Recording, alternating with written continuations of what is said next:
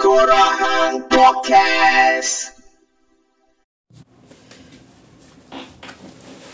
Woo, selamat datang ke Tengkorak Podcast. Welcome back to your favorite lo-fi podcast, and this is episode lapan puluh lapan.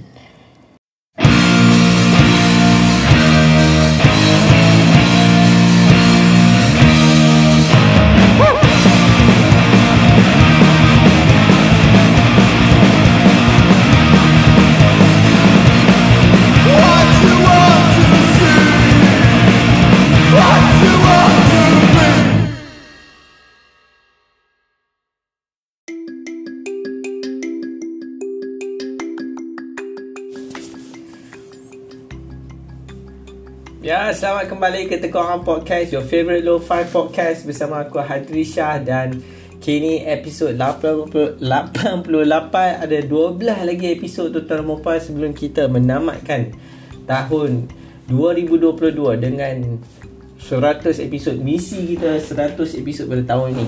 Cik. Hari tu baru ni Amin tanya aku. Oh. Raja kuat tu ah ni. Nak apa? Nak release episod sampai seratus ni.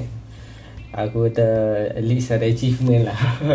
Sebab tahun lepas dua ribu dua puluh satu aku tengok uh, berapa episod je aku release. Aku rasa sebelas episod macam tu ke. Aku rasa macam oh, gila babi, aku tak tak berapa-apa ke tu dua ribu dua puluh satu. Aku tengok balik tulisan aku, artikel pun tak sampai sepuluh aku release kan. Aku publish lah. Uh, so aku rasa dua ribu dua puluh kita kena buat something. Untuk ni ada dua belas episod lagi. Doakan moga-moga kita sampai tiga puluh satu Disember adalah episod ke seratus. Baik, uh, tiga Disember lalu merupakan satu malam yang uh, sangat magic lah. uh, uh, Aku dengan Padi-Padi Polkadot, kami berkesempatan uh, nak pergi uh, tengok konsert Padi Reborn dua puluh lima tahun. Uh, sebenar dua puluh lima tahun kelahiran Padi. And uh, aku masa jual tiket konsert tu ha, bulan berapa tak ingat, bulan sepuluh aku tu kot. Rasa bulan sembilan, bulan sepuluh aku tu kot. Tapi yang aku ingat aku ambil cuti. Aku ambil cuti semata-mata nak battle beli tiket Cat satu. Lepas sekali ada depan stage tu memang ambil cuti. Pukul sepuluh pagi bila mereka on, terus masuk. Alhamdulillah. Dapat juga lah kesempatan nak tengok Padi. Sebab nak tengok Padi ni lama dah. ha? Uh, Masa last kali Padi main sebelum pandemik tu, dia buat show dia betul-betul depan office aku. Tapi macam biasalah, seorang Hadri ni yang sangat lengai, yang mengambil uh, tak apa, nanti ada lagi ikut malahan nak pergi apa semua. Dah tapi lepas tu bila Covid, lepas aku tengok orang pergi pakat Dewa ni, aku sebenarnya tak berapa in sangat dengan Dewa. Memang Dewa musically genius lah, tapi aku tak in sangat. Aku rasa macam faham lah, macam bukan preference kita, bukan yang menambah hati kita. Adalah lagu-lagu yang kita tahu, kita suka, kita nyanyi kan. Tapi uh, aku dah cuba lah sejak zaman kolej tu. Aku dah jumpa lah dengan Dewa ni, tapi tak berlekat. Dia tak sama macam Padi ni. Padi ni aku dengar masa umur enam belas dulu, macam M T V tujuh duk pasang video klip begitu indah tu kan. Aku suka lah, sebab aku suka. Lepas tu kawan aku Nabil ni, dia memang jenis suka band-band macam ni. Jadi aku pun terpengaruh sama tau. uh, Dia suka Dewa lah, tapi dalam masa yang sama dia dengar Padi juga. Jadi bila aku tak berapa dengar sangat Dewa, tapi aku boleh dengar Padi. Aku rasa macam kami sing kat situ. So bila masuk college apa semua, aku dah dengar Padi. Housemate aku beli uh, album Sesuatu Yang Tertunda tu kan. Dengar lagu semua macam power lah ya. Tapi bila tiga Disember lepas, bila tengok dia Padi depan mata tu, aku rasa macam oh, gila babi lah, takjub lah. Bila first lagu yang dia pemain Bayangkan tu kan, aku macam rasa perasaan sangat serius tau. Hang tengok band yang hang dah lama dengar, yang hang suka, betul hang betul-betul nak pergi tengok kan. This is not the first time uh, This is the first time aku tengok Padi main live depan mata ni lah. Jadi keterujaan ni terlebih sikit. Tapi tolong mampu, aku kan nak cerita sangat pasal Padi ni. Aku nak cerita kejadian yang jadi masa kat Padi. Aku rugi ke, rasa macam aku dengan Padi-Padi Polkadot rasa macam rugi ke tak bawa coach. kan. Tapi bila kami sampai, kami rasa macam bersyukur juga lah. Aku tak merokok sebab duduk kat Cat One ni hang apa diri kan, free standing kan. Walaupun hang duduk depan, paling depan stage tu. Tak tahu lah depan sangat, tapi dalam kawasan tu yang depan, saf depan lah gerak kan. Tapi kalau aku speed tu aku rasa tak tahan aku tiga jam, sejam. Sejam tu kira kira cukup tuah lah aku nak boleh balik kan. Dengan dia tak tahan ngantuk dia, berdiri lagi apa semua kan. Ha, tapi tak tahu lah aku duduk sini kat, first time aku bawa dia pergi tengok show dulu Sweet Ass, dia macam gila babi nak kan. Baik, kembali kepada cerita dia sebenarnya. Bila hang dah sampai umur pertengahan tiga puluhan kan, hang dah rasa hang ada banyak benda yang uh, dalam body hang ni uh, apa orang kata apa uh, react lah. Cara body hang react dah tak sama macam sebelum hang tiga puluhan, uh, sebelum pertengahan tiga puluhan. Masa nak pergi konsert Padi tu, aku ni sebenarnya lately ni, bukan lately ni lah lah, dah few months ago, konon-konon nak mencapai uh, hidup yang lebih sihat lah. Haa, minum air mesti dua ratus lima puluh mililiter setiap sejam. Kena cukup sejam eh kena cukup sehari minum tujuh gelas. Satu gelas dua ratus lima puluh mililiter. Tahu. Jadi aku nak praktis benda tu. Aku ke jenis orang minum air ni. Minum air manis pun tak ada lah sangat, tapi jenis nak minum nak. Tapi masa aku rasa masa pandemik tu memang minum manis gila. Hari-hari lebih kurang tilai lah sikit. Lepas tu ayam tepi jalan jual kopi apa, mall tu, mall Bantai, jagung apa semua kan. Tapi aku perasan bila aku dah start minum air putih banyak, yang kena cukup tujuh gelas, dia macam target harian hang tau. Macam hang tegegen hari ni fikir satu hari berapa gelas dah minum. Ha, mama, dia ada tracking dah kat app. So aku duk track guna tu tau. Macam semalam aku minum lima gelas ya. Macam so kau macam tak memuaskan hati lah ya, mama. Jadi nak jadi cerita, macam biasa tiga hari bulan tu aku duk puluh minum air bagi cukup tujuh gelas kan sebelum nak pergi Padi ni. So bila dah cukup, dah cukup sebelum pergi keluar kat, bila dah cukup tujuh gelas requirement satu hari tu, bila nak keluar rumah aku dengan Padi-Padi Korak pergi uh, singgah uh, Petronas depan rumah tu nak meminyak. Aku dah nak terkencing, aku dah tahan nak terkencing kan. Aku tanya kat damn it lah benda ni. Benda ni memang jadi. Kalau ha, aku perasan bila dulu aku nak minum uh, air manis ke apa kan, hang susah nak kencing tau. Hang macam susah nak kencing. Tapi bila hang minum air putih ni sikit-sikit nak kencing, sikit-sikit nak kencing, hang faham tak?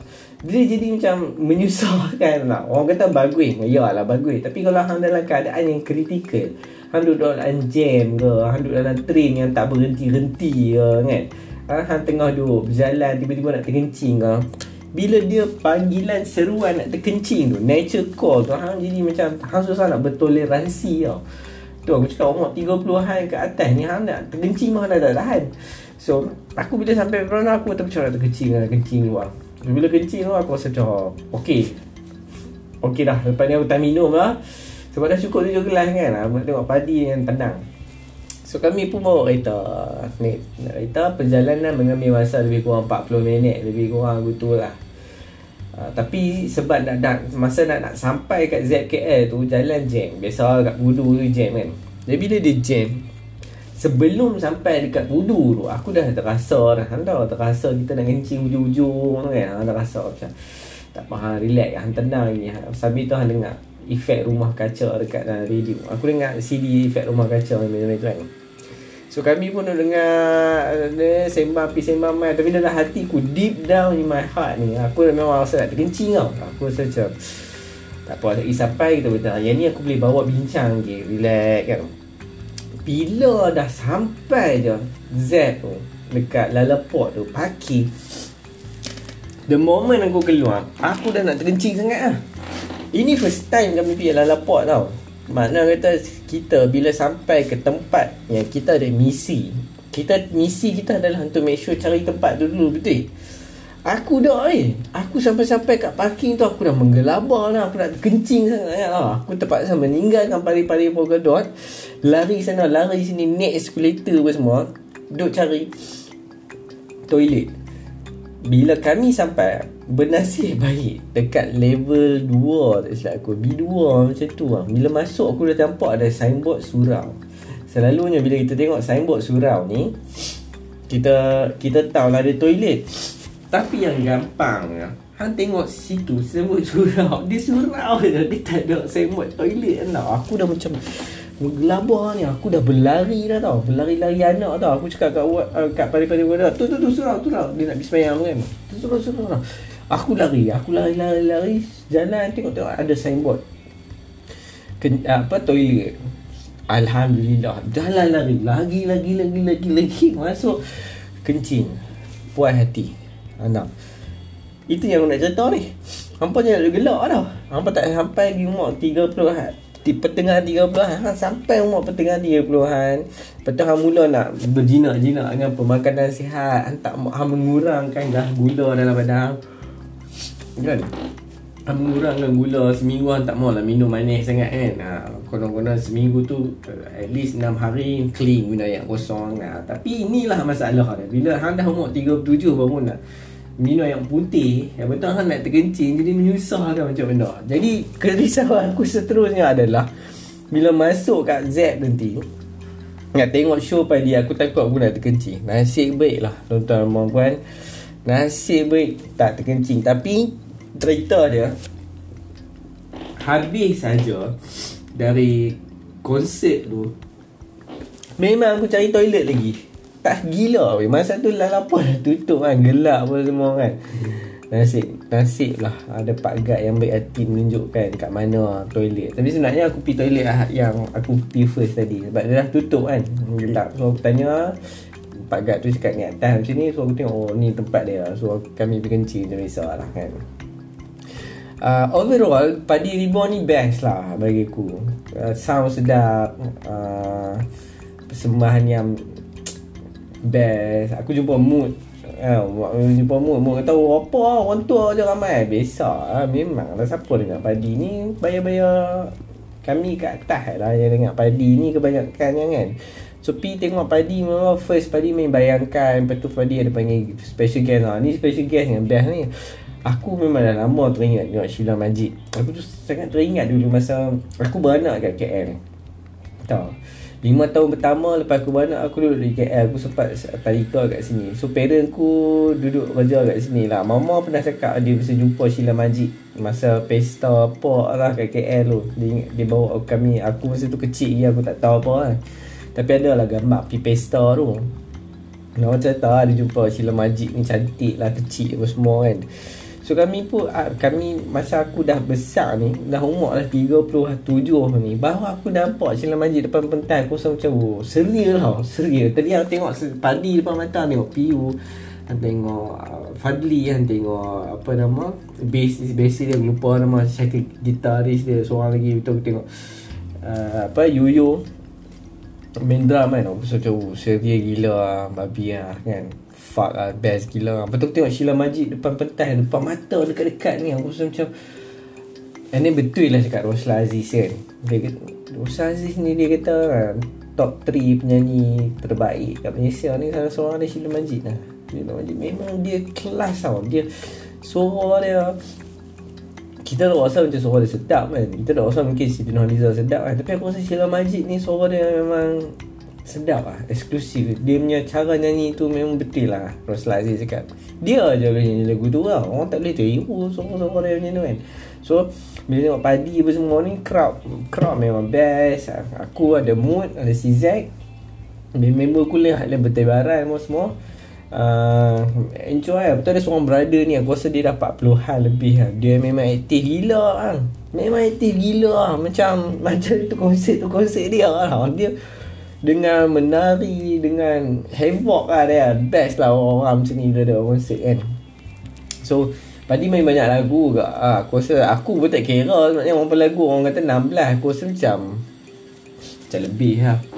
Banyak juga lagu yang yang best. Aku rasa yang, yang aku best dia Terbakar Cemburu. Wah tu sedap lah kan. ha, Tu ha, lepas tu ada apa, Ternyata Cinta. ha, Lepas tu ada Sang Penghibur. Ada banyak ah kan, banyak ah. Tapi yang last sekali depa main, last sekali masa encore tu dia main tiga lagu. Uh, apa lagu P P mana ada kat encore. Encore ni apa aku lupa. Yang aku tahu second last hitam, aku lupa pula yang ni kan, third last tu apa dia. Tapi last kali depa tutup dengan begitu indah lah. Padi main tiga set. First set yang dia pakai baju semua hitam.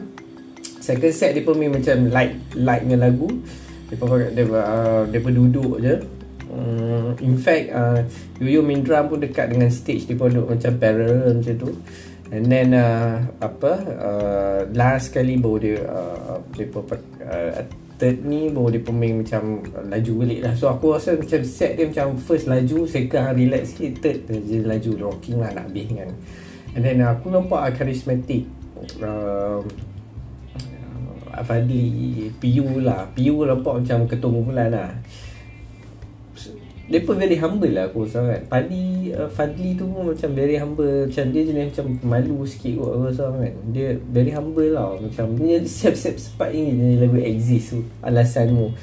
And then uh, aku teringat tengok aku sound drum Yuyo memang gila babi weh. Gila babi weh. Aku rasa macam oh gila betul lah kita kan. Hidup kita ni hang kena pergi dengar live performance sekali-sekala lah. Bila hang kesempatan kita kena pergi tengok. So hang tengok lah macam bagus ni musician ni. Bila dia main live hang tengok macam ui gila lah weh kan. Hang tak tahu nak cakap apa. Hang boleh cakap weh gila lah benda ni kan. Ha, itu je lah. Hang nak cakap apa. Hang, hang nak ulas apa lagi kan. Memang oh gila babi lah. Fucking best gila kot. Macam tu lah kan, tak tahu nak kata apa. Itu je lah yang nanti nak review pun kan. Bila aku tengok basis dia uh, aku teringat macam apa basis Radiohead, cara dia duduk, position dia apa semua kan, uh, macam tu. And then seorang lagi Andy Andy lah, seorang lagi gitaris tu kan. Itu band macam cool gila. Satu pasal Padi ni, aku suka dia gentleman tau. Music dia sangat gentleman. Orang kata macam U two, aku tak tahu U two dah sebab aku tak, aku tak dengar sangat U two. Tapi overall best lah. Tapi yang bestnya bila habis semua, aku jumpa kawan-kawan aku kan. Aku jumpa Yassir, jumpa wife dia uni, aku jumpa uh, Maman, uh, jumpa Amin, kawan long time childhood aku. Semua orang tahu yang kau Amin ni kawan aku daripada sebelum tadika lagi. Kami memang baik daripada sebelum tadika. Bila masuk sekolah rendah tadika sama, sekolah rendah pun sama tau, sekolah rendah sama. Tapi cuma sekolah menengah je tak sama. Tapi kami memang rapat dulu lah. Walaupun jarang sembang kat WhatsApp, tapi ada benda uh, Amin punya wife uh, uh, nama uh, Nat-Nat pun ada. Kami dah jadi macam kawan lah. Macam Han jumpa kawan lah, ambil gambar sama apa semua. Aku rasa benda tu apa ni, hidup ni kan. Ada family, ada muzik yang bagus, ada filem yang bagus, ada kawan. ada ada anak, ada pasangan yang baik kan. Aku rasa itu anugerah yang paling, itulah anugerah yang kita nak kan. Aku tak tahu orang selalu cakap dia nak kaya, nak beli apa saja hidup. Mungkin itu pilihan dia, tapi bagi aku hidup adalah kesederhanaan yang utama. Adalah ada family yang baik, ada pasangan yang bagus untuk hang, ada anak yang membahagiakan hang. Hang jadi orang yang cuba mengimprove uh, bukan hang, hang bukan jadi, hang bukan jadi baik tau. Hang seorang, seorang yang nak improve untuk jadi baik, untuk bukan baik untuk diri sendiri, untuk baik untuk semua orang. Hang ada kawan yang elok, tak ramai pun tak apa, tapi hang ada kawan yang walaupun jarang jumpa, tapi itulah kawan baik hang. Faham? Macam aku jumpa Yassir last, aku setahun lepas aku jumpa dia. Lepas tu aku tak jumpa, ni aku jumpa dia balik kan.